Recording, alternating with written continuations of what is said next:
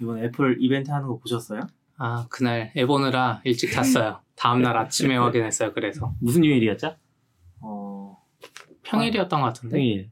화요일? 화요일? 월요일? 매번 화요일에서 수요일 넘어가는 날 했던 것 같아요. 애플은 새벽에 하다가 요번은 갑자기 저녁에 해서. 맞아요. 아, 저녁에 했어요? 예. 아, 그게 우리 문화의 날 때 했던 것 같은데? 수요일. 아, 그 전날 맞아요.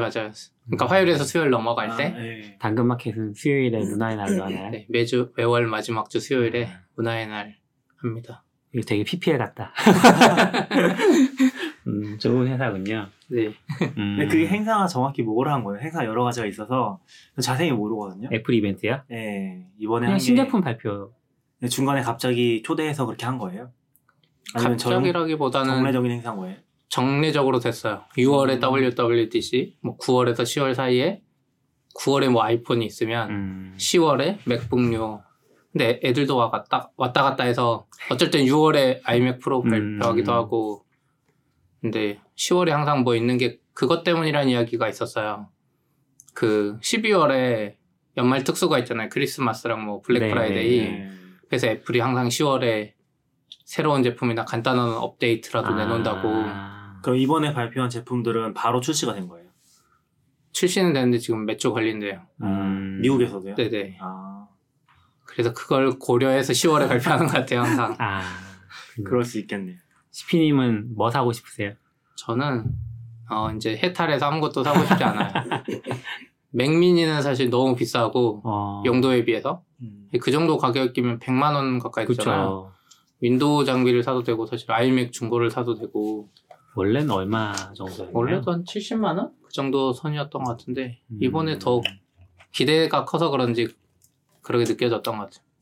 성능도 좋아진 만큼 맞아요. 가격도 올라갔군요. 좀 예뻐졌어요? 까만색. 아, 까만색이 나왔어요? 네. 주로 홈 엔터테인먼트로도 많이 쓰잖아요. 근데 싫어할 수도 있어요. 아, 그래요? 먼지 끼잖아요. 스페이스 그레이. 먼지 끼잖아요, 저거. 은색이면 안 보일 텐데. 아, 그쵸. 좀 모르죠. 먼지가 끼지 않는 특별한 기술이. 네. 그런 건 없어. 저는 개인적으로는 에어가 되게 탐나더라고요. 이번에 나온 게 정확히 뭐가 나온 거예요? 맥북 에어. 네, 맥북 에어. 그다음에 맥 미니. 그다음에 아이패드 프로. 근데 맥북 에어는 포지션 되게 애매할 것 같다고 하지 않았어요? 소문이 있었는데. 가격은 애매합니다, 사실. 가격은 애매해요? 가격이 한국 가격이 지금 159만 원, 184만 원 이렇게 시작하는데 좀 애매하긴 하죠. 가격으로만 보면. 가격, 성능 다 애매한 것 같아요. 그 CPU도 뉴 맥북 거 들어간 것 같던데요? i5에 말만 i5지. 네. 인텔이 이름을 바꿔가지고. 그렇죠. 저 i5가 옛날에 그 코어 M5일 가능성이 있는 것 같더라고요. 저 정확히 안 봤는데. 네. 그럼 맥북이랑 포지셔닝이 어떻게 되는 거예요? 맥북이 더 저렴한 것 같은데. 아니, 뉴 맥북이 더 비싸지 않나? 뉴 맥북이? 네, 그 얇은 거. 네, 얇은 거. 걔도 레티나고. 네, 걔도 레티나고. 크기도 비슷할 것 같고. 그게 좀 차이 나나? 터치 아이디가 있어요. 얘가 터치 아이디가 있어요. 터치 아이디가 있고 USB-C가 하나 더 있어요. 그러니까 저는 얘가 상급 모델인 줄 알았던 게 터치 아이디가 있어요. 그래서 이미 엉망이 됐네. 이게 진짜 애매한 게 무게도 은근 무거워요. 1.25kg? 근데 그냥 맥북 프로 13인치가 약간 가벼워졌잖아요. 그리고 걔는 성능도 좋잖아요. 네. 1.25kg이네요. 네. 그래서 진짜 포지션이 애매한 것 같아요. 옛날 잡스 오기 전에 애플로 돌아가는 건가. 엄청나게 다양한 제품을 만들어놓고 그냥 사봐라. 잡스 왔을 때 딱 정리했다 그랬잖아요. 네. 근데 에어는 좀 애매한 것 같아요, 개인적으로. 맥북 에어는 되게 좋아하긴 했는데, 예전에 쓰던 것들. 예전에는 지금 저도 집에서 11인치 쓰고 있는데, 걔는 레티나가 아니거든요. 이게 디스플레이에 영향을 많이 받는 것 같아요. 아무래도 레티나가, 좀 애플이 많이 주도했었고, 성능보다는 눈에 보이는 걸 엄청 강조했던 거잖아요. 11인치 써보면은, 지금 맥북 프로 13인치보다도 체감 성능은 좋아요. 그러니까 기본적인 작업하는 것들은 오히려 더 쾌적하긴 해요. 그쵸. 근데 이제 보통 하니까. 그쵸. 보통 사람들이 얘기하는 거는 레티나를 보면 못 들어간다고 하는데 그건 맞는 얘기긴 해요. 제일 불편한 게 눈이 피곤한 것보다도 캡처를 할 때 캡처 사이즈가 너무 작게 나오잖아요. 네. 그래서 이제 뭐 글 쓰거나 할 때 캡처하는 게 좀 애로사항이 있긴 하거든요. 그래서 뭐 11인치에서 글을 쓰고서 올릴 때는 막상 13인치 다시 찍어서 올린다거나 네. 그런 이상한 삽질을 하는 거죠. 근데 사실 성능상으로는 진짜 아직까지도 메리트가 있긴 해요. 이번에 쾌적하죠. 요 앞에 나왔던 게 맥북 12인치잖아요. 맥북이죠 그냥. 네, 요 맥북 12인치인데 걔도 실제로는 거의 못 쓸 정도로 느리다고 얘기하는 분들 많았던 것 같거든요. 그렇게 생각하면은 이게 정말 애매하긴 한 것 같아요. 두 가지를 다 가져가려고 하다 보니까 그러면 차라리 가벼워야 되는데 지금 보니까 맥북 13인치 맥북 프로 13인치가 1.37kg이에요. 아, 에어랑 100g 차이밖에 안 나요. 근데 성능은 훨씬 떨어지잖아요. 그렇죠. 뉴맥북보다 무거운데 성능이 약간 그러니까 이 진짜 애매한 것 같아요. 그래서 지난번에 안 나올 것 같다 그랬잖아요. 네. 맥북 에어인데 맥북보다 무거워. 이름도 이상하고. 진짜 돈 없는 사람들을 위한 건가? 학생들? 근데 그러면 근데 맥북이 있잖아요. 맥북 아니, 프로 대신.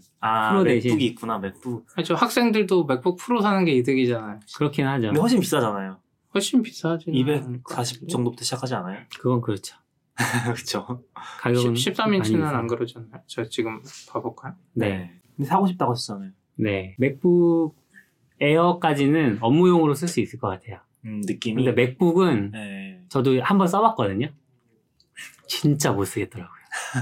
이게 그냥 노트북이 뜨거워지고 그런 것까지를 감안하더라도 너무 느려서 콘솔에서 뭘 할 수가 없어요. 그때 제가 그 쿠버네티스 안 뜬다고 막 물어보고 그러지 않았나요? 100에서요? 네. 그러니까 맥북에서 쿠베를 뭔가 실습을 해보려고 막 했는데 도커가 죽었다 붙었다 안 붙었다 자꾸 그러는 거예요. 쿠베가 응답이 있다 없다 하는 거죠. 네. 똑같은 명령을 계속 치는데 해서 쿠베가 도커 들어오고 나서 거기서 그걸로 하신 거예요? 네. 그래서 왜 이럴까요? 그랬더니 맥북이면은 아마 그 힘들어할 거라고. 네. 그래서 이거 정말 쓸 때가 못 되는구나. 에어 정도면은 그런 거는 안 그럴 것 같기도 하고. 메모리는 어떻게 돼요? 메모리 16까지. 그럼 괜찮네. 네, 그거는. 네. 그럼 확실히 메리트가 있네요. 그쵸. 근데 만약에 맥북 프로가 169만원이에요. 13인치가. 정말요? 네. 구형. 그 터치바 그쵸, 없는 거. 터치바 없는 거. 169만원이요. 8기가 메모리, 128기가 SSD. 근데 똑같은 게 맥북 에어 지금. 제일 사양 낮은 게 159만원이거든요. 네, 159만원. 10만원 차이 나는데. 그러게 메리트가 없네. CPU가 다르잖아요, 지금. 그쵸. CPU가 얘는 1.6기가고 얘는 2.3기가고. 뭔가 애플이 포션을 잘 못하는 것 같아, 점점. 그럼 에어를 살 사람은 진짜 에어라는 브랜드만 믿고 사라는 이야기 있지 않나. 뭔가 특별한 기능 같은 거 없어요? 스페셜한 기능 같은. 얘가 있는 건 터치 아이디. 에어에만 있는 거. 저 맥북 프로에는 없는 그쵸. 거. 터치 아이디네요. 그리고 이게 이번에 조금 재미있었던 건 애플도 터치바를 실패했다고 생각하는 건가? 이런 느낌이 있어요. 터치바는 없어요. 터치 아이디만 있어요. 터치 아이디만? 네. 그거 좀 흥미롭네요. 네. 터치바는 써봤지만 필요 없는 것 같아요. 더 싫어하시더라고요, 오히려. 네네. ESC 없어서. 저도 싫어서 이걸로 산 거거든요. ESC가 없어지는 경우도 있던데 보니까. 예, 사라질 수도 있죠. 네, 모드에 따라서. 당황해가지고 어떻게 할지 모르더라고요. 저도 그제 발표할 때 한번 봤어요. 그래요? 그 발표하는데 하시코프 모임에서 그 발표하신 분 박병일님인가 있잖아요. 박병진님. 박병진님. 네. 발표하려고 HDMI 딱 꽂고 딱 보는데 ESC가 없어졌어요.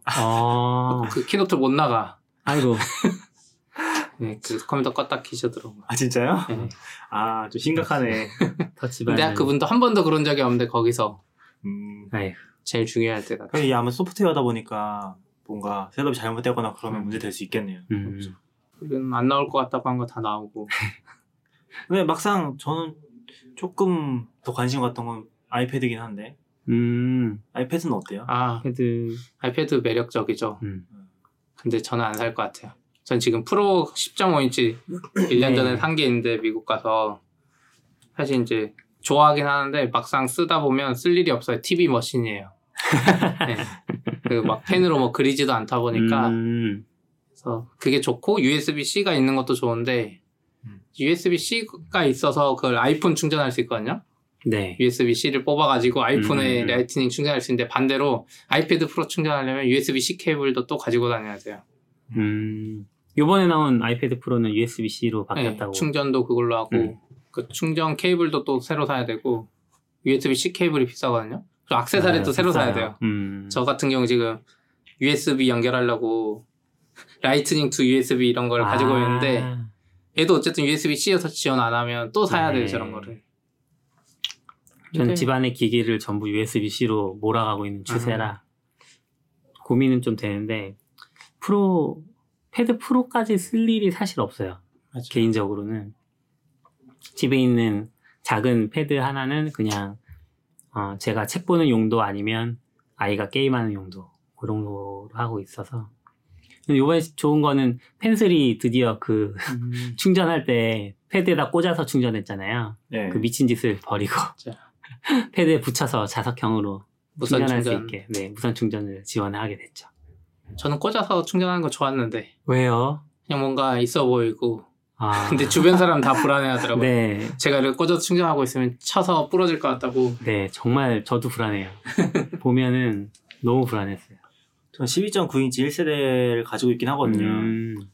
조금 애매하긴 했어요. 왜냐면 너무 커서. 12.9인치가 저도 원래 책을 보려고 샀던 거거든요. A4 들어가는 책을 보려고 샀던 건데, 막상 써보면은 상당히 무겁고, 지하철에서도 두 손으로 들어대고, 잘 안 쓰게 되긴 하더라고요. 네. 요 정도 크기 바뀌었다고 합니다. 12.9인치. 네. 좀 더 작아진. 베젤이 작아진 거죠. 좀 작아지고, 무게도 한 100g 정도 또 낮아진 것 같긴 해요. 가벼워진 것 같아요. 네. 얇아지고, 네. 또. 그래서 약간 좀 이쪽은 좀 더 혁신의 여지가 있지 않나? 많이 가벼워지면 진짜 신세계를 볼 것 같아요. 그쵸. 근데, 원래 1세대가 700g 정도 넘었던 것 같은데, 그 정도만 되면은 좀 피로감이 심한 것 같아요. 좀 무거운 책 보고 있는 느낌? 근데 그게 책 볼 때만 그런 게 아니라 항상 그렇잖아요. 어떤 작업을 해도. 그러다 보니까 이제, 아니면 노트북처럼 쓰는데, 막상 노트북으로선 메리트가 별로 없어. 네, 키보드 놓고 연결해서 쓰잖아요. 그리고 맥북 그 스마트 커버가, 이번 건 어떻게 되는지 모르겠는데, 예전 거는 가로 모드밖에 지원을 안 해요. 세로로 못 놔요. 그래서 그게 은근히 짜증나요. 이번 것도 마찬가지일 거예요. 이 잭이 가로모드에만 있으니까. 약간 그런 단점들이 있긴 하더라고요. 근데 조금 기대는 계속 하고 있어요. 아이패드가 진짜 생각해보면 아이패드 맨 처음 1세대가 정말 엄청 흉기였거든요. 혹시 기억나세요? 아이패드 처음 나왔을 때 엄청 두껍고. 네. 저 샀었어요. 제가 산 건 아니고 아내한테 선물했었는데, 그거를 썼었는데 정말 흉기 같았고, 2세대가 진짜 혁신적이었다고 생각해요. 혁명적이었어요. 2세대는 진짜 배터리도 당시 태블릿으로 상상할 수 없을 만큼 오래 갔고, 가벼웠고. 근데 아직까지 그 정도 파격적이진 않지만 좀 나아지지 않을까? 기대가 있긴 해요. 지금 보니까 12.9인치는 633g이래요. 네, 한 100g 줄어든 것 같아요. 그럼 뭐. 아이패드 프로는 자기들이 생각하기에 컴퓨터를 노리는 것 같아요. 그러니까 저 같은 이제 컴퓨터 쓰던 사람들은 오히려 이거를 이제 책 보고 이런 거를 생각하는데, 아이패드 프로 지금 하는 걸 보면 키보드 넣고, 키보드 이번에 높낮이 조절도 되고, USB-C 넣은 것도 일부러 컴퓨터처럼 외부 기기를 연결해서 쓰고, 그리고 애플 광고 중에 보면 아이가 이제 밖에서 아이패드 하고 있는데, 할머니가 뭐, 너 컴퓨터 하고 있니? 뭐 그런데, 컴퓨터 그게 뭐예요? 저 아이패드 하고 있어요. 약간 이런 느낌? 그러니까 어린 애들은 그냥 이걸로 다 할 수 있는 거죠. 네. 개발자들은 안 되는 게 많잖아요, 아이패드에서. 맞아요. 근데 일반인들이나 어르신들이나 이런 분들은 컴퓨터는 못해도 이제 아이패드를 쓰는. 애플은 그걸 노리는데, 실제 구매층도 그런지는 모르겠어요. 근데 뭐, 자기네가 발표하는 동안 얘기했던 게, 노트북 판매량이랑 아이패드 판매량을 비교한 그래프가 있더라고요. 근데 네. 아이패드가 많이 팔렸다. 그런 걸 봐서는 확실히 생산성 도구로 포지셔닝 하려는. 그렇죠. 그리고 이번에 포토샵이, 지난주에도 말했지만, 네. 포토샵이 아이패드 버전을 내놓겠다고 했으니까, 그거 되는 순간 아마 디자이너들도 엄청 유입될 수밖에 없어요. 디자이너들 예전에 와콤에 인티리어였을 때도 컴퓨터 내장되거나 뭐 이런 거 있었는데, 성능이 그렇게 좋진 않거든요. 네. 윈도우 기반이고. 근데 아이패드 프로는 워낙 성능도 빠른데, 그 위에서 바로바로 그릴 수 있으면, 그리고 그게 포토샵의 모든 기능을 다 지원하기 때문에, 디자이너들은 밖에서 일하고 싶은 욕구도 많거든요. 그냥 컴퓨터처럼. 네. 개발자가 아이패드를 생산성으로 쓸 수 있는 게 제일 늦을 것 같고 네. 다른 직군들은 이렇게 비싸요. 노트북만큼 비싸요. 그게 문제죠. 그게 문제죠 항상. 네. 근데 이번에 페니슬 같은 경우는 좀 저가형 모델에서 들어갔잖아요. 네. 아이패드 정확히 뭔가요? 아이패드 뭐지? 그냥 아이패드죠. 그냥 아이패드? 네. 네. 거기 들어갔잖아요. 그럼 이제 아이패드 프로의 장점은 기본적으로 성능인 거죠? 성능이죠. 그리고 악세사리. 이 밑에 스마트 키보드의 접점하고 네. USB-C? 그러니까 약간 컴퓨터처럼 확장을 많이 할 수 있다는 그런 걸로 가는 것 같아요. 그냥 일반 아이패드는 그런 확장성을 다 버리는 거고. 좀 탐이 나긴 합니다. 한번 당했지만. 저는 그래서 약간 다르게 생각하고 있어요. 저 아이패드가 구형이 되면 중고로 사야 되겠다. 아. 아이패드 중고 가격이 진짜 빨리 떨어져요. 생각보다는. 아. 제가 요즘 봤을 때 그러니까 100만 원대 있다가 70만 원대 떨어지고 프로는 이제 프로는 70만 원대 유지하는 것 같은데 처음에 살 때 너무 비싸니까 요즘 아이패드 그냥 일반 아이패드들은 중고로 진짜 싸잖아요. 새 것도 싸지만 중고도 싸서 중고로 사세요. 중고로. 좋은 팁 감사합니다. 네, 다음 뉴스 갈까요? 예, 기덥 장애 이야기인데 지난주에 우리가 기덥 장애 이야기 했었죠. 네. 드디어 장애 보고서가 나왔네요. 장애 보고서도 참 잘 쓴다 싶어요. 근데 저는 영어라 그런지 사실 잘 모르겠더라고요. 그림도 그리긴 했는데 무슨 의미인지는 알겠는데 막 잘 읽히는 느낌은 아니었어요. 네. 그 아사연님이 네. 블로그에다가 정리해 주셨는데 그냥 뭐 네트워크 단절 때문에 데이터 센터 간의 데이터들이 서로 달라지고 뭐 이런 문제들 시간이 지나면서 점점 격차가 벌어지고 이게 네. 오히려 그 글 저도 보다 보니까 자기들이 몇 개월 전에 MySQL을 너무 중요하기 때문에 하이 어베일리티라 그래서 HA 구성을 했어요. 네. 그리고 디스크 쓰기도 이쪽으로 펠백하게 했다고 6월 20일에 썼더라고요. 네. 그리고 바로 장애가 나는데 아이고. 어떻게 보면 그런 구성을 안 했으면 장애가 안 났을 것 같더라고요. 저도 이거 보니까 데이터 센터가 서로 다른 데다가 일부러 놔두고 이제 라프트 알고리즘이라는 걸로 마스터를 한 군데만 써야 되니까 그런 거를 일렉션하는 로직을 넣고 네트워크가 그쵸. 서로 지연돼가지고 서로 끊긴지 알고 아니면 쟤가 죽은지 알고 서로가 마스터가 돼가지고 막 데이터가 잘못되고 이랬는데 이게 이제 앞으로도 언제든 발생할 수 있는 문제고 그쵸. 그래서 MySQL HA 구성을 하긴 했지만 저는 이거 보면서 그 생각이 들었어요. 결국 모든 웹 서비스는 DB가 제일 중요하거든요. 그래서 언어가 큰 영향 미치는 게 약하긴 한데 아무튼 요즘에 오로라라고 아마존이 내놓은 DB가 있어요. 네. 걔네들은 이 문제를 진짜 잘 해결해 주는 것 같아요. 걔네들은 멀티 마스터도 자체적으로 지원해주고 그리고 제일 중요한 거 이거 GitHub 장애 보고서 보다 보면 시간이 제일 오래 걸리고 문제됐던 게 뭐냐면 원래는 한쪽이 이렇게 서로 데이터가 달라져서 한쪽을 딱 쓰기를 중지시키고 백업에서 복원해가지고 저쪽에다가 집어넣고 동기화를 하려고 했는데 디스크 크기가 너무 큰 거예요. 아. 막 몇 테라 막 되니까 카피하는데도 오래 걸리고 그게 오래 걸리는 거예요. 네. 그러니까 복구를 할 수는 있는데 너무 오래 걸렸어요. 그래서 우리가 봤을 때 오래 걸린 거고 근데 이제 아마존 오로라 같은 애들은 디스크를 S3에 저장하고 애초에 네. S3가 분산되어 있으니까 만약에 그런 상황이었다면 쉽게 복구가 됐을 것 같다. 그러니까 웹 서비스 입장에서는 제일 중요한 건 DB고 DB 입장에서는 제일 중요한 건 또 스토리지인 거예요. 그래서 이거 보면서 아마 GitHub도 진짜 DBA들 진짜 잘하는 사람들이 있었을 거고 HA 구성에 멀티 리전까지 해놨는데도 이러는 거 보면 그냥 아마존같이 오로라 같은 기술이 미래구나 이 생각이 들더라고요. 저는 제가 그 장애를 당하지 않아서 크게 이제 관심 가지고 아직 읽지 않았거든요. 그럼 이제 GitHub은 전통적인 MySQL 구성으로 되어 있는 거예요? MySQL 클러스터 기능이라고 해가지고 그런 걸 좀 해놓은 거예요. 그러니까 클러스터로 여러 대를 놔두고 그 중에 한 대가 마스터가 돼서 쓰기는 걔한테만 하고 걔한테 네. 쓰기 된 로고가 나머지 리플리케이션으로 퍼지고 근데 만약에 마스터가 죽으면 네. 나머지 중에 하나가 다시 마스터가 돼가지고 또 리플리케이션하고 이런 거죠. 멀티 마스터 클러스터는 아닌 거네요 그러면? 그쵸. 그러니까 멀티로 마스터가 되진 않아요. 하나의 마스터는. 마스터 하나를 쓰고서 그냥 여러 대 묶여있다라는 그렇죠. 정도에서 전통적인 DB에서 약간 HA를 구성해보겠다 이런 네. 그 정도고 이제 새로운 개념의 오로라처럼 막 멀티마스터 이런 개념은 아니었던 거죠. 그게 문제였던 것 같아요.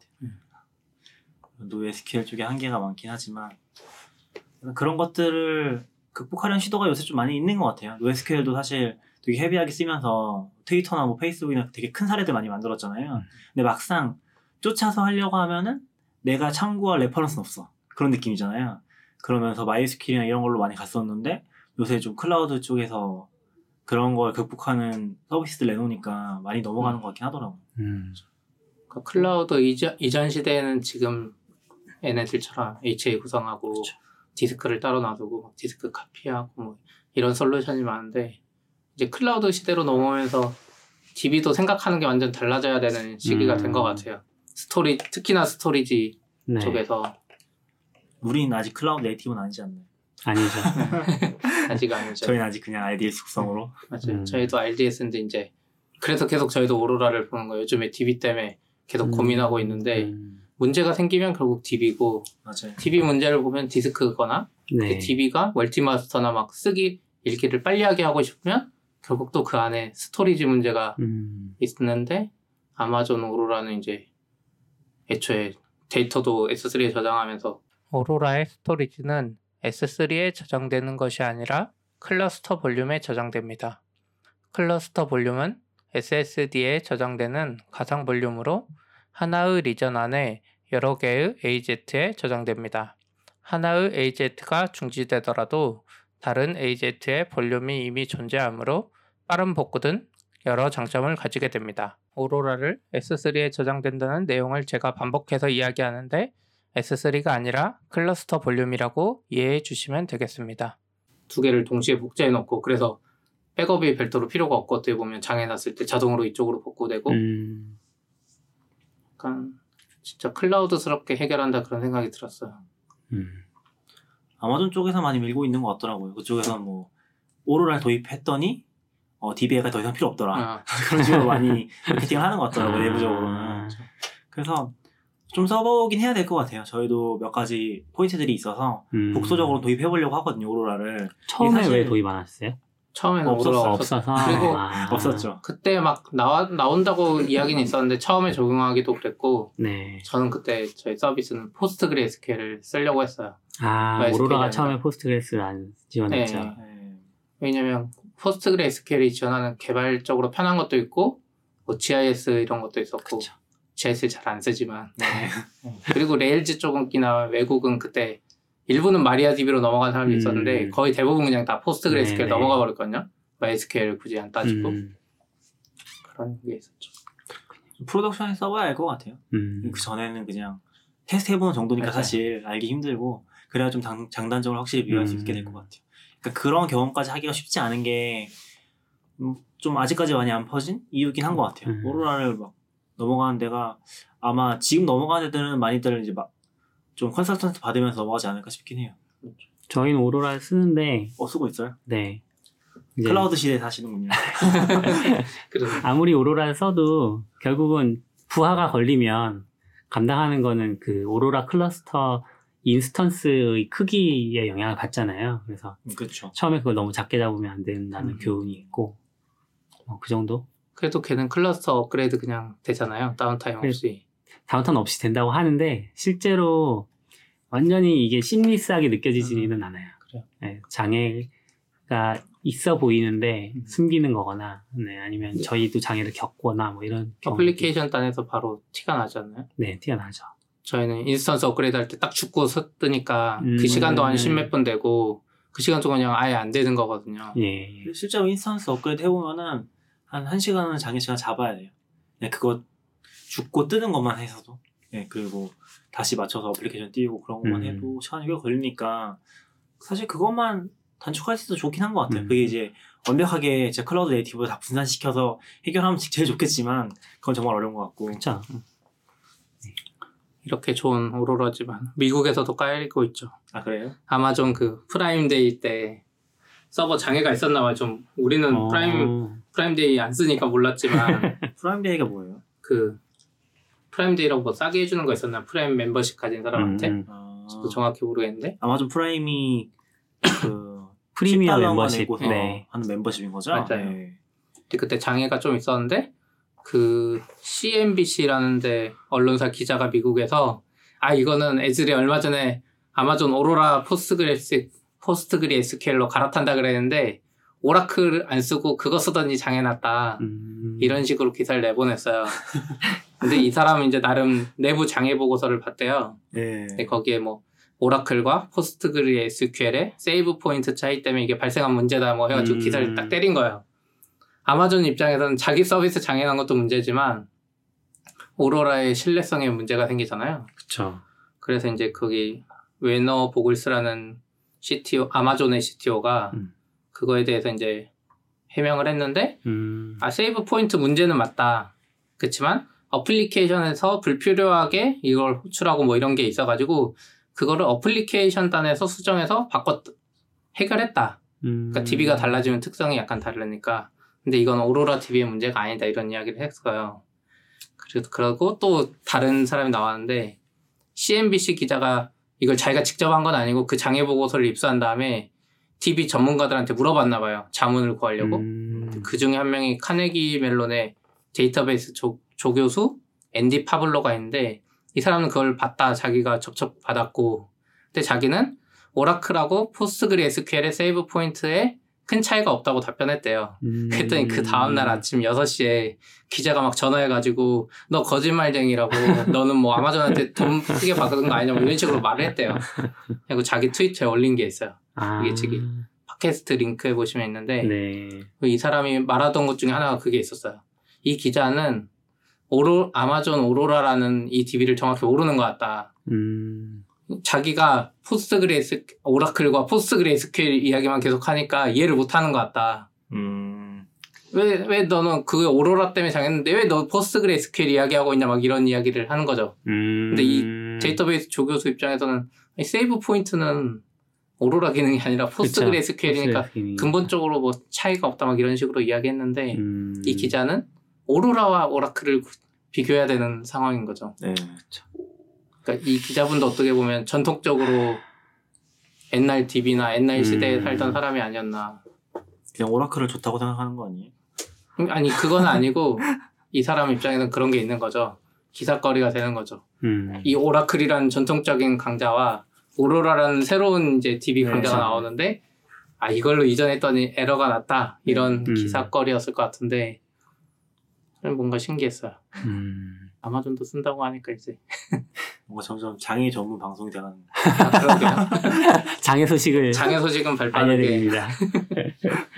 근데 저는 이것도 좀 특이했어요. 전 잘 몰랐는데 아마존도 오로라를 쓰면서 포스트그레스큐엘을 썼다는 거잖아요. 네. 자기들이 처음 만든 오로라는 사실 MySQL이거든요. 네. 근데 애들이 포스트그레스큐엘 쓴 거는 제가 그냥 얼핏 알기로는 포스트그레스큐엘이 역사가 더 오래됐고 기능도 많대요. 근데 발전 속도는 느리대요. 그냥 여러 명이 협의해서 하고 잘 만들다 보니까 오라클에 네. 있는 기능도 많이 지원하고 근데 마이스QL은 좀 빠르게 하면서 웹에 특화되게 왔고 그래서 포스트그레스큐엘 괜찮은 것 같더라고요. 저희도 쓰면서 이제 사람들이 물어봐요. 마이스QL 대신에 왜 포스트그레스큐엘 썼냐. 그럼 옛날에는 뭐 제이슨 타입이나 뭐 이런 것 때문에 네. 썼다 막 말하는데 요즘엔 마이스QL도 다 되니까 그렇죠. 의미가 없죠. 네. 근데 그냥 생태계나 그 만드는 사람들 봤을 때 포스트그레스큐엘이 좀 좋아 보여요. 마이스QL 어쨌든 또 저기 오라클 들어갔다가 막 부침을 겪는데 포스트그레스큐엘은 옛날부터 그 오랜 시절 동안 꾸준히 조금씩 발전하는 게 좋아 보이더라고. 지금 마리아DB가 또 그렇게 되지 말란 법 없잖아요. 그쵸, 없죠. 그럼 정확한 그 장애 원인 대해서 이게 안 나온 거죠. 그쵸. 그냥 안 됐다는 거지. 네. 세이브 포인트 문제가 뭔지 모르겠는데 네. 어플리케이션을 수정하면 되는 문제였나 봐요. 그냥 뭐 그런 장애는 얼마든지 있을 수 있으니까. 그쵸. 그리고 오라클은 워낙 좋은 DB긴 맞아서 네. 예전에 들어보면 오라클에서 개발할 때랑 MySQL로 넘어와서 개발할 때 힘든 차이가 다르다 그랬거든요. 맞아요. 오라클은 그냥 쿼리로 다 해버린대요. 웬만한 거 그냥 다 알아서 해준대요. 쿼리 옵티마이저도 워낙 똑똑하고 근데 MySQL로 넘어오면 쿼리 옵티마이저를 사람이 좀 손으로도 해야 되고 네. 쿼리를 잘 짜는 게 중요해지고 그렇다고 하더라고요. 그런 차이였을 수도 있을 것 같아요. 그렇겠네요. 또 장애 얘기 해볼까요? 네. 장애인 아니고 네, 장애인 아니고 아니죠. 약간 장애죠. 그렇죠. 장애라고 보면 장애죠. 그리고 저희가 좀 재밌는 현상을 하나 겪었거든요. 얘기가 많이 나오는 것 같진 않아요. 왜냐면은 겪는 사람이 좀 국소적이라서 이런 문제들은 많이 나오는 것 같진 않은데 AWS 서울 레전 쓰면서 인스턴스 쪽에서 인스턴스 풀이 부족한 상황을 저도 계속 겪고 있긴 해요. 저희가 지금 알람을 받고 있는 것 중에 하나가 스팟 인스턴스가 죽으면은 그걸 클라우드 워치에서 잡아서 이벤트로 줄 수 있거든요. 네. 그걸 계속 갖고 있어요. 네. 근데 한동안은 좀 괜찮았는데 요 근래 들어서 그 이벤트가 자주 발생을 하고 있어요. 예를 들어서 뭐 일주일에 3번 동시 발생을 하는데 발생할 때는 또 한꺼번에 쭉 발생을 해요. 한 대가 죽는 게 아니라 뭐 3대에서 10대씩 죽고 그러거든요. 그런 식으로 스팟 인스턴스가 계속 죽고 있어서 일단 뭐 스팟 풀이 부족한 건 확실해 보이고요. 그리고 CP가 얘기해 주실래요? 그 심지어는 일반 인스턴스도 좀 부족했거든요. 지난주 토요일 아침인가? 네. 저희 서버가 이제 처음에는 스팟이 먼저 빠져요. 풀이 부족하니까 그러다가 그러면 저희가 모니터링 해놔서 스팟이 빠졌으니까 일반 인스턴스를 띄우거든요. 비싸도 서비스가 죽으면 안 되니까 자동으로 띄우는데 걔도 안 뜨는 거예요. 그냥 우리는 서버 없어 그런 거예요. 아마존이. 그래서 1시간 동안 서버가 추가 못하고 기본 서버 몇 대만 버틴 거예요. 네네. 한 3분의 1 수준으로. 그래서 꽤 느린 상황이 있었는데 제가 나중에 1시간 있다 들어가니까 그때는 되더라고요. 그게 저희도 상황 파악을 못했는데 그 리커버라고 해가지고 오토스케일링 그룹 있잖아요. 그 인스턴스 그룹을 하나 더 만들어놨어요. 네. 그래서 이제 스팟 인스턴스가 죽는 이벤트가 발생을 하면은 여기에 디자이어드 카운트를 올리는 거예요. 네. 그럼 이제 하나 뜰 거 아니에요. 근데 그 로그를 보니까 걔가 못 떴다는 로그가 있더라고요. 근데 그 이유가 그 인스턴스 풀이 부족해서 지금 띄울 수가 없다. 근데 그거는 이제 스팟 인스턴스가 아닌데도 안 뜨더라고요. 이게 부족하면은 결국에 스팟이든 뭐든 못 뜨는 거죠. 근데 만약에 그 상황이 좀 지속됐으면은 1시간 뒤에 들어갔어도 안 했을 거 아니에요. 그러면 바로 장애가 나는 거죠. 저희는 풀이 부족하고 인스턴스 확보는 안 돼 있고 좀 그런 상황이었던 것 같아요. 아마존이 만약에 그 해결을 못 했으면 GCP든 막 IDC든 가서 이제 서버 만들어야겠네. 그렇죠. 와, 그게 지금 스팟이 토요일에 한번 그랬고 어제니까 수요일, 목요일 저녁에도 한번 이제 C5 인스턴스들이 스팟 그때는 스팟만인데 그때는 다 죽었더라. 다른 애들도 보면 C5들 스팟이 다 죽었어. 네. 머신러닝에서는 못 쓰고 있거든요. 답이 없어요. 아마존엔 제가 영어로 물어봤는데 그냥 특정 리전에 특정 타입이 그럴 수 있다 하면서 영어로 이제 온디맨드 캐퍼시티가 가용량이 충분하지 않다. 그리고 서울에요? 네. 네. 서울이라고는 안 하고 그냥 특정 인스턴스 타입과 리전이라고만 애매하게 말하는 것 같아요. 그리고 이제 그 밑에 제가 그런 계획 같은 거 물어봤더니 자기들 확장 계획을 가지고 있대요. 근데 이제 여기서 말하는 거는 새로운 어빌리티 존 추가를 포함해서 고민을 하고 있다고 하고 그 대신 자기가 알려줄 수는 없다. 일정은. 그래서 이게 좀 애매하더라고요. 아마 참고 쓰라는 건가요? 그렇죠. 아니죠. 스팟을 쓰지 말고 인스턴스 그냥 미리 많이 사서 그게 스팟이 아니면은 스팟은 원래 뭐 확보할 수가 없는 거잖아요. 확보할 수가 없는 거고 일반 인스턴스 같은 경우는 확보할 수 있는 방법이 리저브드 인스턴스밖에 없었어요. 그쵸? 근데 이번에 새로 생기긴 했어요. 그 기능이 캐퍼시티 리저베이션이라는 기능이 생겨서 인스턴스를 사용할 수 있는 가용 풀을 미리 땡겨놓는 거죠. 근데 그걸 땡기면은 인스턴스 요금을 냅니다. 인스턴스 띄우는 거랑 뭐가 다르죠? 인스턴스를 안 띄우는데 돈을 내는 거죠. 그 인스턴스를 띄우는 것만큼은 아니지만 어쨌든 띄우는 만큼 내야 돼요. 그럼 그냥 띄우면 되지. 그러니까. 근데 온 디맨드를 꼭 지금 띄울 필요는 없을 수도 있잖아요. 관리 그 비용이 드는 거잖아요. 그래서 그런 게 생긴 것 같아요. 그리고 이제 배치 같은 데서는 얼마큼 쓸지 최소 확보할 수 있는 게 필요하잖아요. 그런 거 확보하라고 쓴 것 같고 RI랑 섞여서 작동한다고 하더라고요. 그런 것 때문에 추가가 된 것 같아요. 이런 이슈가 있으니까. 이상하네요. 네. 근데 한국에서 많이 쓰나 봐요, 확실히 AWS를. 그러니까 아마존 예측보다 지금 AWS 쓰는 회사들이 엄청 늘어난 것 같아요. 제가 알기로 지금 제가 2년 전에 아마존 리인벤트 갈 때 다 합쳐서 500명 안 간 걸로 알고 있거든요. 한국에서요? 네, 한국에서. 그때는 일본 사람들 엄청 많이 왔어요. 500명이면 엄청 많이 간 거 아니에요? 아니요, 적은 거 같아요. 근데 이번에 그 몇 배가 가는 것 같아요. 아, 몇천 명이요? 네, 그 와. 그리고 하나 투어 이런 데서 거의 비행기 몇 대 약해가지고 지금 개인들이 그 리인벤트 갈 때는 대한항공 직항이 있거든요. 네. 하루에 2대씩인가? 그것도 못 구해서 막 경유해서 간대요. 와. 몇천 명이면 파이콘급 아니에요? 몇천 명은 아니고 파이콘? 아마 한 1,000명일까 많아봤자. 근데 이제 제가 알기로는 특정 회사 통해서 이렇게 가는 사람만 해서 네. 거의 600명 가까이 되는 거. 관련 업이 많아졌잖아요. 뭐 하긴 이제 스타트업 같은 회사들도 아예 크게 가는 경우도 많겠네요. 그쵸. 스타트업들이 쓰면 사실 이 정도는 안 돼요, 절대. 근데 뭐 중견기업들 있잖아요. IT 부서가 애매했던 상황에 있던 회사들은 IT 부서 비용을 약간 줄이면서 인프라를 그냥 그 메가존이나 GS 네오텍 같은 데다가 맡기면 거기서 AWS를 옛날 인프라 ITC 쓰듯이 관리 다 해주거든요.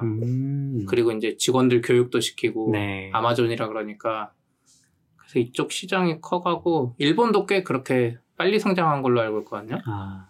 일본도 그래서 그 백업존이 하나 생겼잖아요. 오사카에. 네. 그래요? 걔는 그 리전은 선택을 못해요. 근데 멀티 AZ나 뭐 이런 걸로만 쓸 수 있는 리전이 하나 AV가 있어요.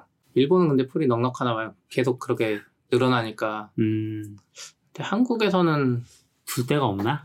일본 계속 짓는 것 같더라고요. 이번에도 봤던 뉴스 중에 하나가 무슨 데이터 센터로 추정되는 곳에 불이 나가지고 그것도 기사로 나가지고 그 위치 같은 경우 알려지면 안 되잖아요. 네. 그런 것 때문에 또 뭐 일본 쪽에서는 한번 얘기가 있었던 것 같더라고요. 그런 거 보면 계속 확장하고 있는 것 같아요. 일본 데이터 센터가 많아서 한국은 은근 많진 않은 것 같아요. 유명한 데가 뭐 KT나 LG나 뭐 몇 군데 있긴 한데 그쵸. 걔네들이 평소에 쓰던 가용량을 걔들이 미리 투자는 안 했을 거니까 아마존이 들어오면서 꽤 먹었을 텐데 아마존이 이제 직접 지어야 되는 거 아니냐 이런 생각도 들어요. 송도 뭐 이런 데다가 지어줘야 되는 거 아니냐? 아니 직접 멀리 지어야죠. 그 통풍이 잘 되는 네이버처럼 춘천이나 춘천. 그러면 북쪽으로 가야죠. 파주나. 그렇죠. 이제 통일되면 저 북한에다가 개마고원에다 놓고 그 평화공원, 네. DMZ 평화공원 안에다가. 그렇죠. 근데 이게 언제 빨리 될지 모르겠어요. 구글도 지금 한국에 네. 리전 오픈한다는 기사가 있었잖아요. 그래요? 예, 정확한 일정은 모르는데 뭐 계약했다 KT나 어디인가 네. 그 기사가 있었어요. 계약했다고. 그래서 지금 한국의 IDC 회사들 예전에 KT나 이런 하던 애들이 클라우드 했었잖아요. 네. 근데 결국 글로벌 기업한테 지고 이제 걔네들 하청 IDC가 되는 느낌이에요. 다 밀렸죠. 뭐 KT도 네. 클라우드 했는데 사실 거의 스타트업에서 공짜로 쓰려고 했던 거 외에는 안 쓸 것 같아 지금은. 요즘에는 장애도 참 다양하게 나는 것 같아요. 저희도 트래픽 늘어나면서 아까 DB 문제도 그렇고 네. 지금 리전 문제도 그렇고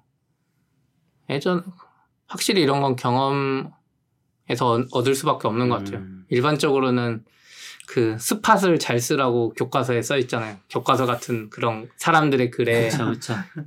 스팟 인스턴스를 잘 쓰면 절대 다운되지 않는다. 근데 막상 와보니까 이제 아닌 거죠.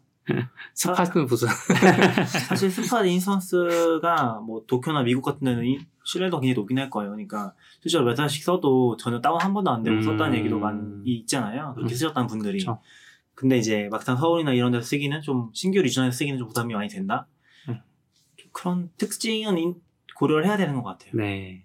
그리고 약간 저희도 좀 서비스를 많이 키우는 쪽에 집중했다 보니까 지금까지는 그런 문제가 없었는데 점점 서비스가 민감해지고 있긴 해요. 장애가 나면은 피해가 큰 거죠.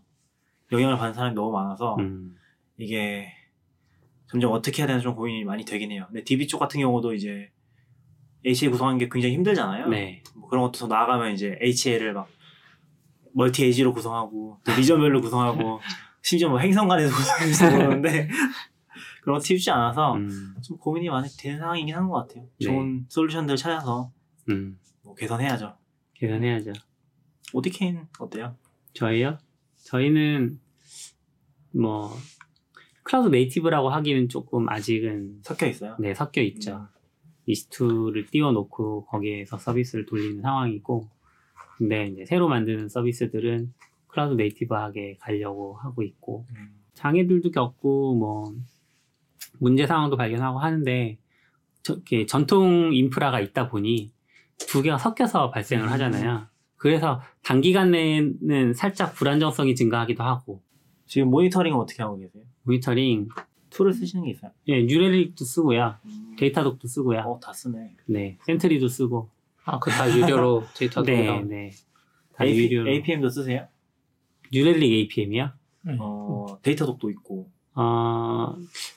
제가 최근에 안 들어가 봐서 모르겠는데 제가 봤을 때는 안 썼던 것 같아요. 네, APM까지 신경 쓸 겨를이 없다는 느낌? 그렇죠. 저희는 어제 처음 써봤습니다. 어떤가요?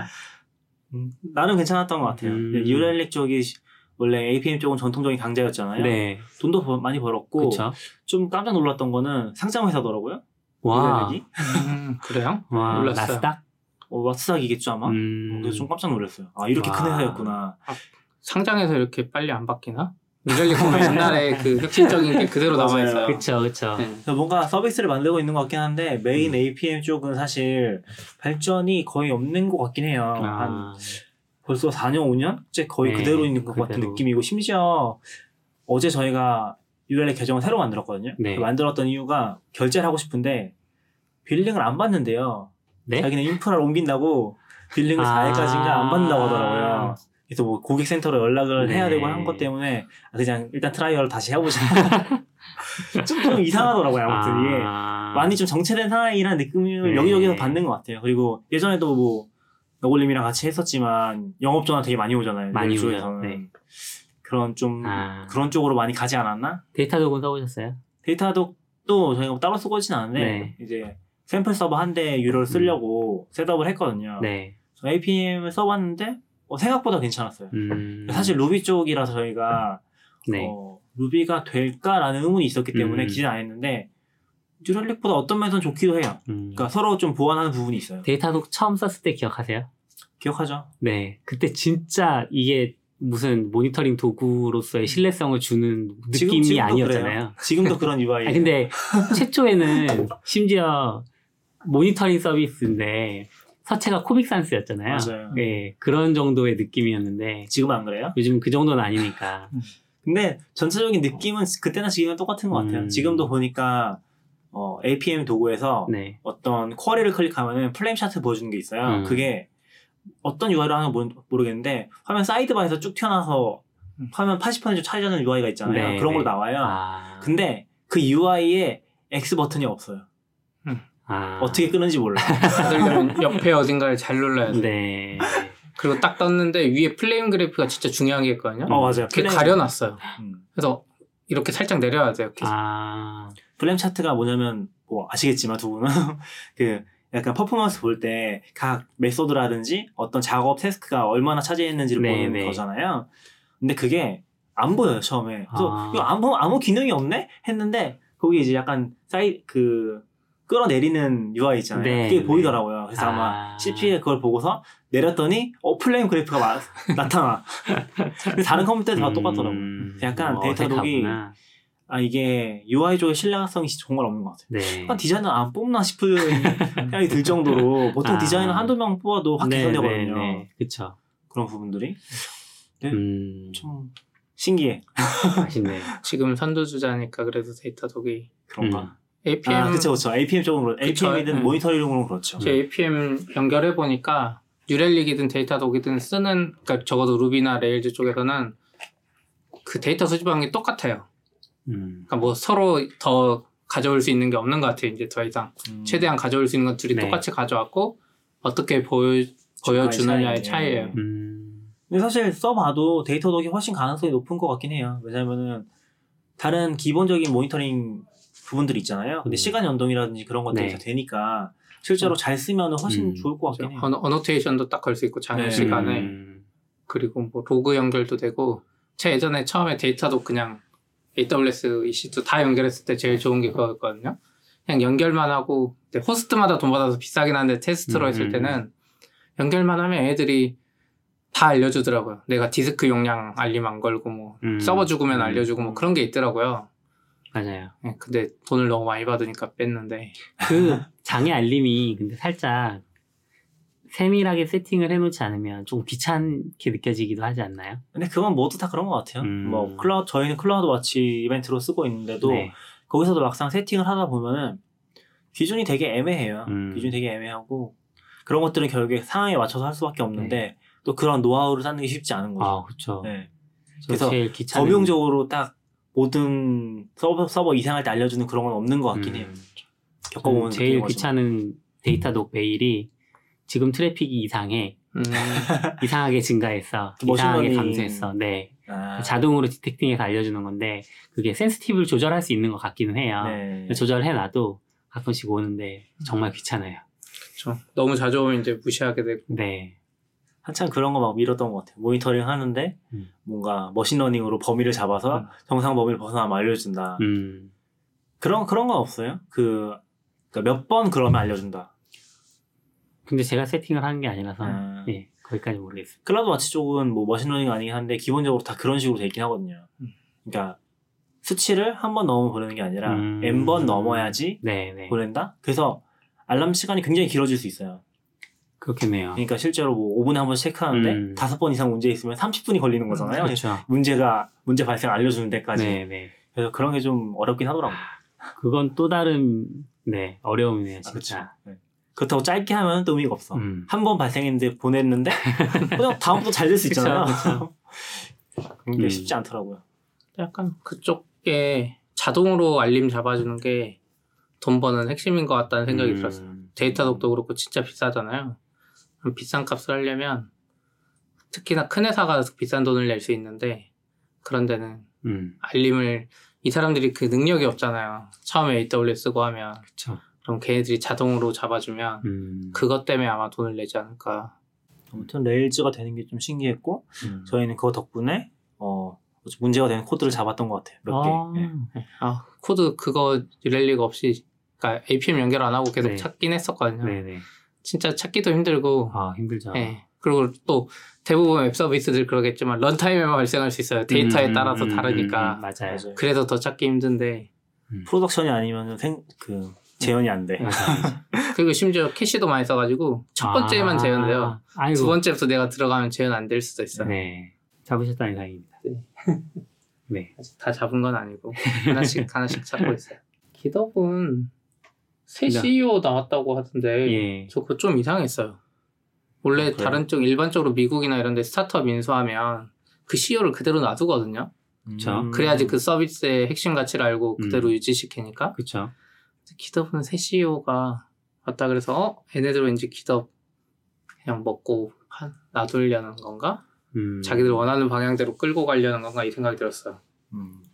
근데 뭐 다행인 건가 싶긴 한데 그 새로 취임한 넷 프리드만이라는 사람이 오픈소스 쪽에서는 꽤 관록이 있는 분 같았더라고요. 그래서 그렇게 보이긴 하는데 이제 궁금한 점은 그럼 기존의 CEO는 어떻게 되는 거지? 아마 몇 년 묶여있고 나가지 않을까. 별거 안 하고. GitHub을 굳이 뺀 건지 자기가 하기 싫다고 한 건지 모르겠는데. 뭐 계약은 알 수 없으니까. 네. 그쵸. 알고 보면 1년 후에 나가는 계약일 수도 있어요. 네. 자기가 대표하기 싫다고. 지쳤을 수도 있죠. 근데 그쵸? 이게 지금 마이크로소프트와 GitHub을 인수하는 게 확정되는 날 나온 거죠. 이 기사가. 같이 발표된 거 아니에요? 그게 모르겠어요. 확정은 예전에 됐었잖아요. 확정은 됐는데 네. 그게 이제 뭐 공정이 끝나는 거잖아요. 네, 그 실제로 마이크로소프트는 넘어간 날, 맞아요. 그 네. 공지랑 같이 나온 거죠. 그런 건 좀 합병 완료되는 날. 그런 건 좀 네. 의미심장하긴 하네요. 아이폰이랑 안드로이드 개발할 수 있는 거 자마린이 약간 그분 자마린 출신이에요? 자마린 네. 대표였다고. 말 잘 듣는 것 같다 이런 느낌인 건지. 자마린이 마이크로소프트가 인수한 데 아니에요? 자마린. 맞아요. 아. 그러니까 애랑 같이 해보니까 애는 잘 듣는 것 같아서 넣는 건지 아니면 GitHub 대표가 하기 싫다고 해서 믿을만한 그런 오픈소스 활동한 사람을 해준 걸 수도 있죠. 근데 원래 디벨롭먼트 무슨 부서의 장이었더라고요. 그래요? 예, 프리드만이라는 분은. 그러니까 뭐 상식적인 선에서는 그렇죠. 일단 해결된 것 같은데 좀 저는 GitHub이 재밌는 것 같긴 해요. 사실 GitHub이 할 게 더 이상 없어 보이긴 하잖아요. 근데 이번에도 GitHub 유니버스 보면은 기능적으로 그렇고 엄청 활발하게 뭔가 하고 있다는 게 네. 좀 신기하긴 했어요. 그래서 얘네 아직도 되게 많이 발전을 하고 있구나. 그리고 알게 모르게 뒷단에서 많이 바뀌고 있잖아요. 실제로 그래요? 컨피규레이션 같은 거 들어가 보면은 뭐 새로운 게 기능 추가됐다거나 그런 거 보면은 좀 흥미롭긴 한 것 같아요. 뭐 MS 가서 어떻게 될지 모르겠지만 이제 확정이 이제 넘어간 거니까 사실은 네. 그런 거 보면은 아직도 GitHub도 많이 변할 여지가 있지 않을까? 그리고 거꾸로 말하면 또 그 자리에서도 아직 경쟁이 남아있지 않을까? 네. 싶기도 하더라고요. 사실 제가 GitHub 나오기 전에는 소스포지가 있었잖아요. 아, 근데 정말 그냥 이제는 존재하지 않았던 것처럼 사라졌잖아요. 그렇죠. 그런 거 생각하면은 GitHub도 모르는 거죠. 이게 과거의 MS였다면 GitHub이 앞으로 엔터프라이즈만 밀겠구나라는 느낌이 있는데 요즘에 MS는 또 다르긴 하죠. 많이 요즘 잘하니까 좀 기대되긴 해요. 네, 기대도 되고. 근데 또 깃랩도 잘하고 있어서 깃랩은 막 CI도 붙여놓고 맞아요. 그러니까 깃랩은 진짜 발전 속도가 워낙 빨라가지고 GitHub이 오히려 정체된 느낌이었고. 깃랩 CI를 워낙 칭찬 많이 하더라고요. 네, 편해요. 쓰고 계세요? 네, 저희 저번 시간에도 얘기했는데 그 GitHub에서 소스 관리는 하고요. 네. 깃랩에서는 그걸 미러링해서 저장소에서 CI만 돌려요. 근데 뭐 저희가 일단 무료로 쓰고 있는 상황에서는 거의 불만이 없을 정도로 네, 참 좋고 뭐 무료인데도 패러럴 스테이징을 지원을 해서 그러니까 예를 들면 한 프로젝트 안에 프론트랑 백엔드 코드가 같이 있다고 하면 얘네가 테스트를 순서대로 실행할 필요는 없잖아요. 네. 유닛 테스트를 그러면 이제 테스트는 동시에 실행해버리는 거죠. 워크플로우처럼. 예, 그러면 이제 가장 마지막에 끝나는 거에 이어서 뭐 디플로이가 진행된다거나 이런 식으로 가는데 편하더라고요, 정말로. 특별한 장점이 있어요? 그러니까 다른 CI 툴들에 비해서? 결국 CI 툴인 거잖아요. 결국 CI 툴인데 무료로 쓸 수 있다는 점이 그 단점, 장점이라고 생각합니다. 네, 저희는 그렇죠. 지금 서클CI 조금씩 써보고 있거든요. 그리고 깃랩이 원래는 이게 무료로 쓰면 빌드를 제한을 해요. 그러니까 무료 서버가 1000대인가 한튼 고정이 돼 있고 그거를 각 개발자들이 나눠서 쓰는 거예요. 서비스를 그냥. 쓰신다는 거죠? 깃랩 CI 서비스를. 그러니까 1000대에서 유휴 자원이 생길 때까지 나의 빌드가 기다리는 시간이 필요한데 한국 개발자들이 개발하는 시간에는 미국 개발자들은 다 자잖아요. 그러니까 유휴 자원이 많은 거죠. 그래서 이건 추측이긴 하지만 그래서 CI가 거의 뭐 대기 시간 없이 바로바로 돌고, 네, 알람도 잘 오고 하니까. 아, 그 얘기 있더라고요. 이것도 장애 얘기인데, 장애 전문만. 장애 전문만. 서클 CI가, 도커 허브가 장애가 나면은 거의 먹통이 된다고 하더라고요. 왜요? 의존성이 좀 심하거든요. 컨테이너 쪽도 많이 물려있고, 기본 베이스 이미지 그쪽에서 받아온지 모르겠는데, 지금 완전 도커 베이스로 가면서, 도커 이미지들을 그대로 쓸 수 있을 거예요, CI 환경에서. 깃랩도 그래요. 아, 그래요? 네. 그럼 거기도 먹성되겠네. 그렇겠네요. 네. 그래서 그런 얘기가 좀 올라오더라고요. 얼마 전에 혹시 서클 CI 장애났어요? 딴 분들이 물어보던데. 근데 전 몰랐다고 그랬는데. 저도 몰랐어. 장애가 있었어. 얼마 전에 깃랩도 장애가 있긴 했는데. 아, 그래요? CI가. 근데 도커 허브가 장애났던 것 같긴 해요. 그럼 걔 역할로 이렇게. 이 도커가 점점 중요해집니다. 네. 도커 허브를 안 써야 되겠네. 그래서 그런 이야기가 있긴 하더라고요. 일본 분이 뭔가 적어줬었는데 그런 거 보니까 의존성들이 좀 그렇게도 생기는 것 같더라고요. 네. 다음으로 넘어가 보시죠. 이게 큰 이슈라면 큰 이슈인데 그렇게 크게 느껴지진 않더라고요, 저한테는. IBM이 레드에서 인수를 했는데 이게 한 5, 6년 전만 해도 조금 더 크게 느껴졌을 텐데 요즘은 레드햇이 오픈소스를 대표하는 회사도 아니고 레드햇이 없다고 해서 뭐 리눅스가 없어질 것도 아닌 것 같고 하니까 그냥 한 세대를 풍미했던 회사가 저렇게 저물어 가는구나 싶은 그냥 오래된 이렇게 하락하는 회사들끼리 합병한 느낌이 뭔가 일하긴 했는데 IBM도 클라우드 시대에 이제 점점 그냥 하드웨어 공급자처럼 되고 있는데 그 와중에 이제 레드햇도 옛날처럼 힘이 약하잖아요. 그쵸. 여전히 그 엔터프라이즈 회사들은 기업들은 레드햇을 라이센스 주고 사긴 하는데 클라우드 시절이 되면서 점점 아마존 AMI 밀고 뭐 구글은 또 구글 이미지 밀고 막 이런 세상이 되니까 점점 힘이 빠지는 두 회사가 이제 합쳐가지고 시너지가 날까 이런 생각했어요. 저는 그때 그런 거 많이 느꼈어요. IBM 행사였나? 작년인가 IBM에서 노드JS 컨퍼런스를 지원해줘가지고 거기에 참관했었거든요. 근데 거기에 입력하는 폼이 정말 한국에서도 볼 수 없는 구시대적인 폼인 거예요. 뭔가 입력하는 게 되게 많아요. 네. 자기에 대한 개인정보 같은 것들을. 근데 요새는 사실 그런 것들이 있더라도 보통 입력 안 하고 넘어가게 해주잖아요. 근데 하나라도 빠지면 넘어갈 수 없어.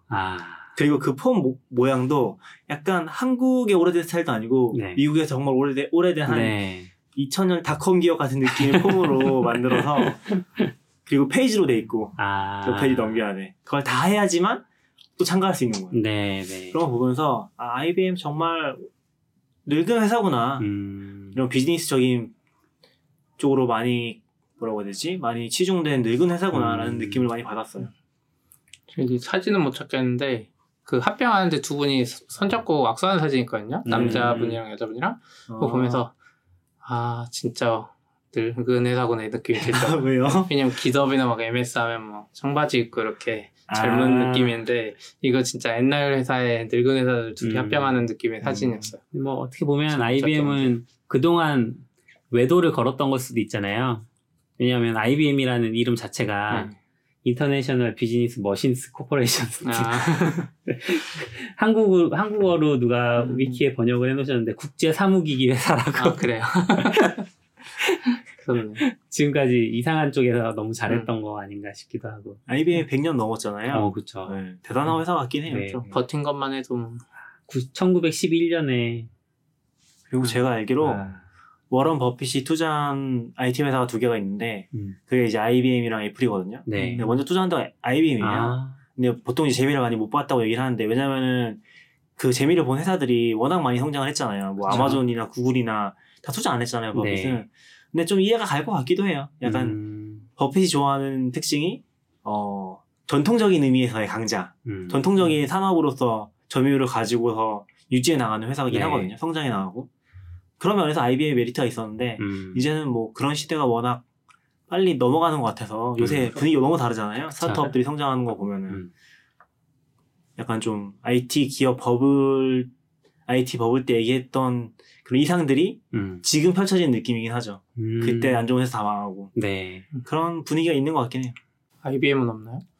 요즘에 노조 설립이 붐이라 한국 오라클인가가 오라클인가가 뭐 MS도 예전에 있었고 근데 전부 다 무슨 화학석 식품 뭐 그런 걸로 돼 있잖아요. 화석노조? 줄여서 화석노조라고 하고 이제 정체 명칭은 화학섬유식품산업노조예요. 목소리가 떨고 계시죠? 떨진 않아요. 근데 IT 노조가 다 그쪽으로 가는 거죠? 대부분 그렇게 가고 있는데 이게 기본적으로 우리나라 노조 쪽에 노총 쪽에 그러니까 양대 노총이라고 할 수 있는 한국노총과 민주노총이 있는데 한국노총은 제가 잘 모르고 민주노총 쪽에는 일단 IT 산업 노조가 없어요. 그러다 보니 이제 그 IT 회사에서 노조를 만들어서 개별 회사로서의 노조가 아니라 그 가입을 하고 싶을 수 있잖아요. 왜냐하면 개별 회사로 노조 활동을 하면 힘이 없으니까. 그래서 가입을 하고 싶은데 우리를 좀 잘 도와주고 이해해 줄 만한 곳이 없을까라고 알아봤는데 공교롭게도 이제 그 시점에 네이버 한참 만들 때랑 그다음에 그 바로 직전에 파리바게뜨 이런 시점들에 화섬 노조 쪽에서 우리가 적극적으로 도와주겠다 뭐 이야기도 많이 해주고 했나 봐요. 그래서 이 두 곳이 들어가면서 좀 붐이 된 것 같아요. 그 뒤로는 IT 노조들이 다 화섬으로 들어가는 거예요. 그럼 화섬 노조라는 이름은 그냥 레거시인 거예요? 레거시는 아니고 아직도 정식 명칭은 화섬 노조예요. 근데 제가 그 운영 방식에서는 레거시라는 느낌이 좀 들잖아요. 레거시. 의미가 좀 그런 것들 끼어들면은 화섬이라는 원래 분류였는데 이제 분류가 의미가 없어지는 느낌이 하잖아요. 그렇죠. 그런 면에서. 그래서 뭐 IT 산별 노조를 따로 만들어야 되니 많이 이런 얘기도 나오는 것 같고 요즘 노조가 많이 생겨서 제가 카카오 노조 만든 트위터 소식을 민주노총 트위터가 올렸더라고요. 그래서 그거를 리트윗하면서 화학섬유 어쩌고저쩌고 해서 맨 마지막에 IT를 붙이면 첫 글자가 마지막을 하면 화잇이 되잖아요. 화잇. IT니까 화잇 노조라고 이름 바꿔야 되는 거 아니냐 이렇게 리트윗을 했는데 그 민주노총 트위터 계정이 그걸 리트윗해줬더라고요. 그래서 이제 거기서 바뀌면 이제 그 제목에 아닙니다. 아무튼 엘라스틱서치가 상장했더라고요. 맞아요. 그래서 엘라스틱서치가 상장하게 이런 신기했어요. 엑싯을 기대하시는 거죠? 뭐 그것도 있고 상장한다는 것 자체 좀 신기했어요. 아까 뉴렐릭도 그렇고 네. 단일 제품인데 사실 어떻게 보면 그러니까 돈을 벌어서 그러는 건지 단일 제품은 아니죠. 제품 되게 많죠. 아, 그 산하에? 네, 이제는 되게 많죠. 클라우드도 있고 저희도 엘라스틱서치 클라우드 쓰려고 제가 막 알아봤는데 한국은 아직 리전이 없고 미국에서도 엄청 큰 메모리 가진 애들만 뭐 커스텀 플러그인 지원하고 뭐 이런 제한은 많더라고요. 네. 근데 그걸 쓰는 데가 은근 많나 봐요. 엘라스틱서치가 예전에 한창 뜰 때가 있었거든요. 네. 몇 년, 4년 전에? 5년 전에? 그때 저도 엘라스틱서치 써보고 막 로그용으로도 쓰고 했는데 로그용으로는 사실 별로 안 맞았거든요. 요즘에 워낙 좋은 솔루션이 많아가지고. 근데 검색용으로는 여전히 유효한데 네. 검색용으로 그렇게 큰 인스턴스나 뭐 이런 걸 쓸 일이 있을까 이런 생각이 드는데 의외로 잘 되나 봐요. 오히려 크지 않으면 잘 안 될 거예요. 크지 않으면 느려서 잘 안 될 거예요. 네, 실제로 아마존에서도 엘라스틱 서치 서비스가 있잖아요. 그런 거 네. 써봐도 작은 인스턴스 몇 대 띄우는 걸로는 거의 제대로 동작을 안 해요. 금방 차기도 하고 기본적으로 요구사항이 진짜 높은 어플리케이션인 것 같아요. 그러다 보니까 좀 큰 인스턴스들이 오히려 필요한 게 아닌가? 오히려 작은 인스턴스를 없애는 게 더 좋은 전략 아닐까 싶기도 해요. 회사로서는? 회사로서 그렇고 사용자 경험으로서도 안 좋은 경험을 굳이 줄 필요는 없는데 굳이 막 마이크로에 올린 다음에 ES 너무 구조가 너무 그러면서 떠날 수도 있잖아요. 아마존 앱 서비스 처음에 돈 없어서 마이크로 띄워본 사람들이 그럴걸요? 아마존 서버 엄청 느리다고 LS도 안 쳐진다고 맞아. 심지어 나노도 나왔잖아요. 지금은 그렇구나. 네. 아마 엘라스틱 상장한 거는 나스닥 기준이 적자 기업 상장돼서 그럴 거예요. 상장되고 상장 요건이 훨씬 좀 덜 까다로울 거예요. 다른 데보다. 그래서 원래 나스닥으로 많이 가거든요. 근데 한국 같은 경우는 코스닥도 적자 기업이면 못 들어갈 거예요. 기본적으로. 그 흑자 기업이어야 되고 근데 그 요건 완화시켜서 했던 게 테슬라 상장 같은 것들 기술 특례 상장 카페24 같은 거 기술 특례 상장이 바이오 기업들이 주로 돼 있을 거고요 걔네 다 적자거든요. 네. 근데 작년에 엄청 많이 올랐잖아요. 그런 기업들이 다 기술 특례 상장으로 들어간 거고 카페24가 아마 테슬라 상장? 네, 그런 걸로 처음으로 들어갔을 거예요. 그래서 아마 카페24도 잠깐 반짝 한 분기, 두 분기 이렇게 흑자처럼 보이게 해놨었는데 실제로 마지막 분기 보면 적자일 거예요. 그래서 앞으로 어떻게 될지 잘 모르겠어요. 좀 많이 평가가 갈리는 기업 중에 하나인 것 같아요. 그럼 한국 회사들도 나스닥에 상장하면 되는 거 아니에요? 기존이? 맞아요. 그래서 쿠팡 같은 데 그런 데 상장하려고 하는 거예요. 쿠팡이 사실 흑자 전환하기 쉽진 않아 보이잖아요. 지금 적적 규모로 봐서는 잘 나가더라도 그렇게 생기면은 그냥 나스닥에 상장하고서 돈 최대한 땡기는 게 중요하죠. 그러겠네요. 서류 작업만 되면 나스닥 상장하는 것이 있겠네요. 그리고 사실 쿠팡은 코스닥 상장할 규모가 아니기도 하죠. 몇백억 땡기려고 하는 게 아니니까 사실 그렇죠. 그 정도는 이미 뭐 투자 규모에서 몇천억이 나왔는데 몇 조를 투자받았는데 그런 거 생각하면 조금 다른 것 같긴 해요. 그래서 아마 그런 맥락에서 아마 IT 우리가 유니콘이라고 했던 IT 기업들이 작년 올해 많이 상장했던 것 같아요. 드랍박스도 있었고 또 뭐 있었지? 에버노트가 있었나? 안 했나?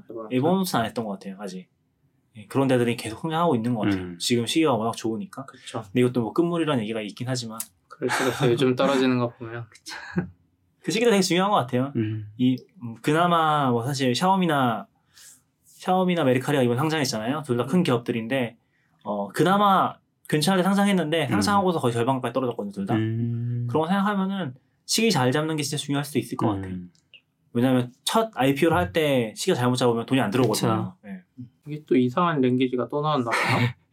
언어 이름 이렇게 지으면 안 되는데. 그러게요. 스킵 랭귀지로. 이게 뭐하는 랭귀지예요? 아직 인류는 교훈을 얻지 못했어. 그러니까요. 스킵 랭귀지가 뭐하는 거예요? 그냥 봐서 뭔지 모르겠어요.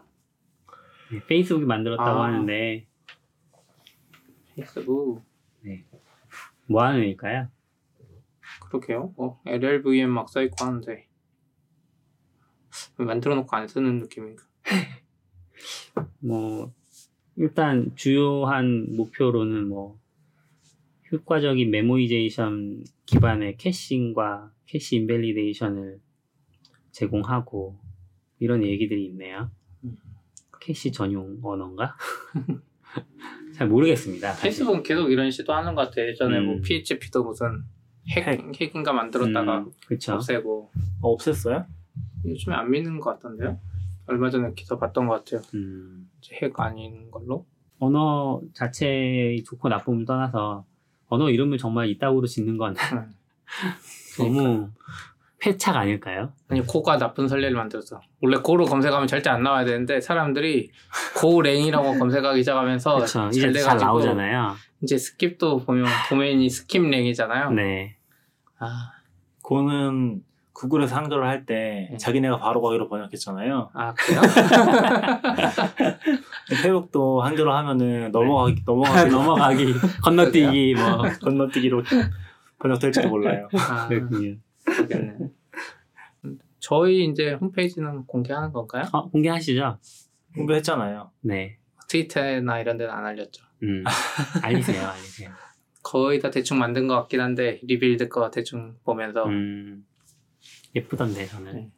파티 덕분에 공짜로 MP3 경로 따고 팟빵은 뭐 이슈가 많았잖아요. 네. 그래서 팟빵 건 일부러 안 하고 MP3 경로만 따면 되니까. 사클 쓰면 안 돼요? 네? 사클 사운드 클라우드가 돈 내야 돼요. 근데 돈 내더라도 네. 그 랭스 제한이나 뭐 이런 용량 제한이 있어요. 네. 굳이 사클에 그러니까 사클을 쓰는 사람들 오히려 이제 개발이나 이런 거 잘 모르는 사람들을 족하는 것 같고. 사실 그 사람도 파티는 애플 팟캐스트까지 지원하긴 해요. 오. 그래서 파티 쓰는 사람들은 파티를 많이 안 쓰지만, 네. 저희는 뭐 파티에 올리고 그 링크 따서 그러죠. RSS 네. 직접 만들고 있으니까 네. 좋네요. 또 할 거 없겠죠? 지금 방송은 이래 해놓고 홈페이지랑 이런 거 다 만들어놓고 이제 2회가 되었습니다. 네. 이제 트위터 계정을 만들어야죠. 아 좋습니다. 네. 아, 페이스북도 해야 되나요? 후원 달아주세요. 아, 패트리온 열어주세요. 응? 패트리온이요? 네. 아, 네, 한번 해볼게요. 공부해야 되네. 제가 후원하겠습니다. 아, 그래요? 우리 이 돈으로. 개밥 먹기다. 이건 개밥 먹기의 반대인데? 뭐라고 해야 되죠? 수수료 떼주고, 네. 그러게? 안 좋은 거잖아. 안 좋은 거죠. 그냥 그 돈을 여기다 내요. 현금으로 내요. 아, 그러게요. 낫게 보냈네. 다음에 또 다음 주에는 이제 특별한 분이 올 수도 있고 안 올 수도 있고. 네. 네. 다음 주에 처음으로 게스트를 모시고 네. 진행해 보도록 노력해 보겠습니다. 네. 한번 해보죠. 여기 좀 덥네요. 네. 너무 더워요. 지금 힘들어. 점점 추워지겠죠. 네. 수고하셨습니다. 네.